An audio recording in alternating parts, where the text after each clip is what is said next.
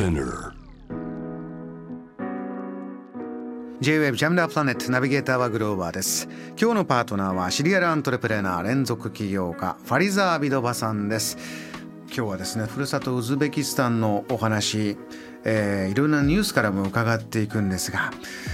えー、ウズデイリーからウズベキスタンの保健大臣は2023年を医療の汚職と戦う年と宣言。保健大臣が言う医療現場というのは大変なことが起こってるんですか、そうですね。本当はあのその新年のその最初はあのポジティブなニュースでスタートしたいと思ってたんですけど、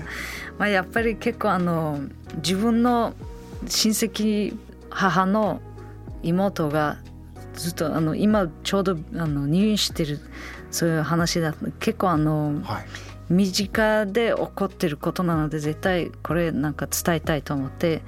そうバックグラウンドを説明しますと、はい、ウズベキスタンはそのソ連時代からあのそのソーシャリスティックシステムがまだ残ってるからあの美容院学校とかそういうところはただだった無料あの共産主義のあの一つの社会システムですよね。そうですね。うん、まあ病院もただだったと。でそのまだまだそのお医者さんの給料も安いというところもあってそういう意味で自分たちで薬とかも自分たち患者が買って持っていかないといけない。そういうまあ仕組みになっていてそうお医者さんもお金を取ろうということでそういう汚職はどうしてもなってしまうというかそれは例えば無事にあその外科がサージェリーなんて。えー、外科医、えー、手術するような。そう手術が外科のドクター。そう無事終わったらお祝い金くださいとかあとは子供が無事に生まれたらお祝い金くださいみたいな。そういうプレッシャーが結構あってそれをちゃんと払わないとその金額も決まってないから例えばあの子供が生まれたら10人20人ぐらいになんかお祝い金払うと結局例えば日本円で50万あのかかると。日本円で50万円その病院の施設に、えー、払うというのはあちらの金額っていうかこう感覚だとどれぐらいの？まあ、レートであの日本の10倍なので例えば500万払ってるような感じになるんですけどそれも施設に払うわけではなくてこれはその隠れて払うので例えばポケットにみんなに見れないような感じでなんか入れるという感じ。あとはその私のそのおばさんがこの前あの手術を受けないといけなくなったんですけどそれは大きな手術だったので例えばあの100万日本円でかかって向こうの感覚で例えば1,000万かかって、それは向こうの給料では絶対払えないものですね。例えばみんなの給料は1か月3万4万だから、100万を一つの手術で払うというのはありえないという話というか借金して例えば払わないといけない。そういうどうしてもあのそういう汚職とかはまだまだ残ってますね。あのそういったものというのは先ほどねこの社会システム、えー、無料なんだけどその分こうした裏金が横行してるというのは、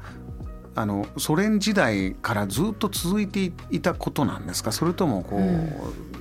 どういつからこういうことになってしまったんですか？ソ連からずっと続いてて今あのそのもっと悪くなってる気がしてて、ええ、あのお医者さんの給料は毎年国が上げてるけどその値段がどんどん高くなっていってるからそのあの前の番組でも言ったようにで稼ぎに行く人が多いからあの結構外から一気に大金が入ってきてなんか経済のバランスが悪くなっててすごいお金持ちがお金持っててそうじゃない人たちもいてどんどん値段高くなってきてるからいくらお医者さんの給料上げてもバランス取れないというかだからこういう汚職の金額もどんどん高くなっていてあとはその病院がもともとあの無料なので、保険システムとかもまだないですねあんまり。そう保険に入るという文化とかもないからそういう負担がその一般の人は結構大きいと思う。あのウズベキスタンは昨年何度もお話しいただきました国際的な注目がどんどんどんどん集まってきて、うん、えー、投資のお金も大変な金額が入ってきてだけどもそこをこう生かしていくような人材とかシステムが、まあ、まだないから、うん、それをファリザさんはもちろん日本のリスナーにも語りかけて、えー、積極的にこうチャレンジしてほしいというかね、うん、えー、というお話ありましたけれどもこの今おっしゃった医療現場の汚職の問題。これはウズベキスタンの保健大臣が今年これと戦っていくんだ。具体的にはどういうことをやっていくぞという宣言なんですか？そうですね。例えばそういうお祝い金とか要求されたりとかそういうプレッシャーがあったらすぐにあの電話していってくださいと言ってしかも自分の個人の携帯電話もなんかリリースして直接。保健大臣の方が自分の電話番号を公表したんです公表して私に直接電話してと、そういうぐらいそのコラプション本気ですね。そうそう本気変えないとあの社会課題として大きくなってしまってるから。何年か前もそういうあの汚職に向かって戦うという年にしてたみたいですけど、ええ、まだ解決にならないからまた本格的に個人の電話を公表して解決しましょうというふうにしてるみたいですね。あのこれはいろいろなねあの解決策と一夜にしてパンと変わるわけではないんでしょうが、うん、お医者様の方で言えば自分たちの給料が、えー、しっかりないから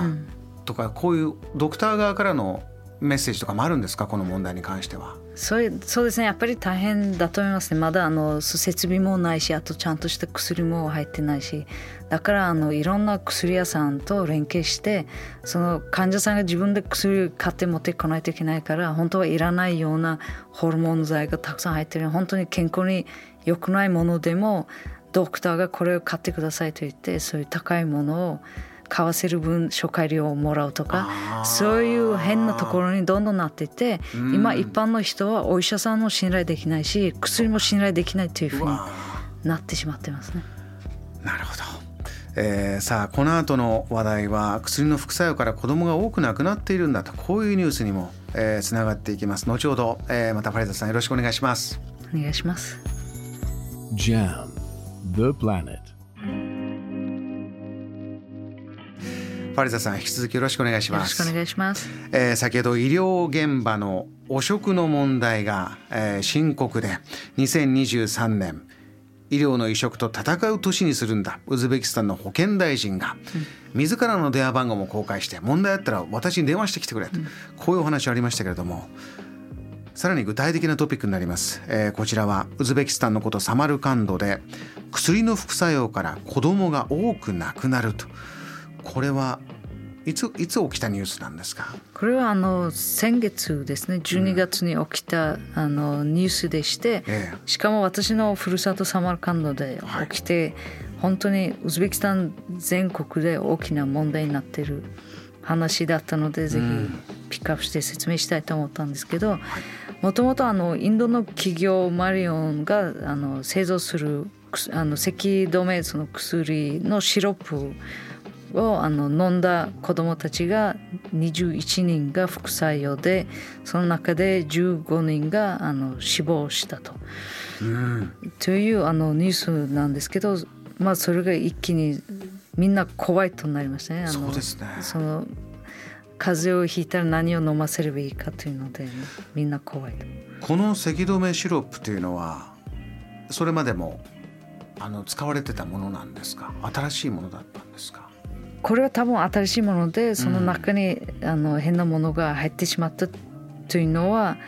あの最初からすぐ気づいたサマルカンドのそのお医者さんがいたみたいだけどそれをずっと言ったらなんかあのその人はクビになってしばらくその1か月間その間が空いてもっとその死者その15人までになったっていうのは、こういうやっぱりその汚職とかそういうところは影響してたと思いますね個人的に。声を上げる人がいたんだけれどもその声が、えーまあ、声が消されてしまってこれ被害がどんどん大きくなって2か月で15人のお子さんが亡くなったということですが、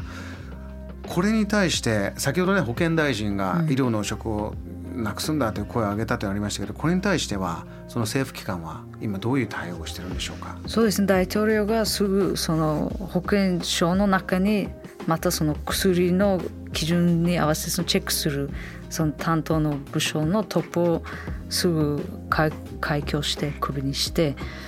あのこれをちゃんとあの基準を厳しくしてよくしましょうというふうに頑張ってるけどなかなかそのノウハウがないのでそのあの外から入ってくるそのクするとかそういうのチェックするシステムもなければ基準もなければあとそれちゃんとできる人材自体もまだあの育ってないから、すぐ解決できないと私は思ってて時間はもっとかかると思いますね。こういったことを今回はもう明らかなこう医療事故なんだということでしたが今までもファリザさんとしてはこれまでもあったようなことが浮き彫りになったのか、どんなふうにお感じになってますか、うん、そうですね。あの前回お話ししたようにそのニュースとかその情報は結構あのコントロールされてた時期が長かったので多分もともとこういう問題はたくさんあったと思いますけどニュースにはならなかっただけの話で今大統領はそう変わってその情報もあのちゃんとニュースになるというふうに良くなってきてるので多分こういう大きな話題になったのが初めてですよね。そうすると、えー、これからもちろん情報がどんどんどんどん、えー、出てきてひょっとしたらいろいろな問題が今回はこう医療の大きな問題がクローズアップされてきましたけれども他にもさまざまな、こう人の暮らしにこれは必要だという部分で今までは出てなかった問題も次々出てくるようなこともあるんでしょうか？そうですね。まずその問題が見えてきたらその後にソリューションを探すしそのソリューションに必要な、あのものも見えてきてステップバイステップトライエラーしてその作っていくしかないからまずその問題を隠さずに、うんうん、そのオープンにするというのはファーストステップとして大事だと思いますね。問題がオープンになってきて、えー、それを解決していくためにファリザさんとしては今、まあ、お金投資はどんどん集まってます。人を育てていくためにどういうビジョンで今ふるさとウズベキスタンをご覧になってますか？そうですね。やっぱりあの日本からもそのビジネスしたいあのサポートしたいという企業とか人は増えてきてもその現場にいる人たちの話を聞くとなんか話が合わないケースがあってあどういうことでしょうその自分も経験したことはあるけど例えば日本のノウハウから学んでウズベキスタンのスタートアップエコシステム手伝うのを手伝ってくださいと依頼が来ていやじゃあ喜んで手伝いますよというふうにしてそのお金とかそういう話じゃなくても。でその中で現場の人たちと話するとエコシステムというもの何かわからないとかしたらその話が始まらないですよね。そのもともとそのベースのノウハウとかその知識があのなさすぎて手伝おうと思っても手伝えないっていうのがあると。トップが変えようと思っててそのあの教育レベルも高いしその必要性はトップは分かってても、現場でそれを実行できる人材がいないからやっぱりどっかでスタックしてしまうと思ってて、うん、そういう若い人たちを子どもたちを育ててその教育システムを良くして20年30年で本格的に変わるかなと私は思って、この教育が最も大事だ。そうです、ね、あの教育現場のねあのファリザさんが小さかった時と今どんどん変わってきましたか？変わってきてますけどまだまだ問題は多いと思いますねまずその教材がないとかあとは先生たちもその知識をブラッシュアップしてないとかもう本当にあの基礎のレベルで解決少しずつ解決していかないといけないのでこれを長期的なプロジェクトとして見た方がいいと思いますね。JAM The Planet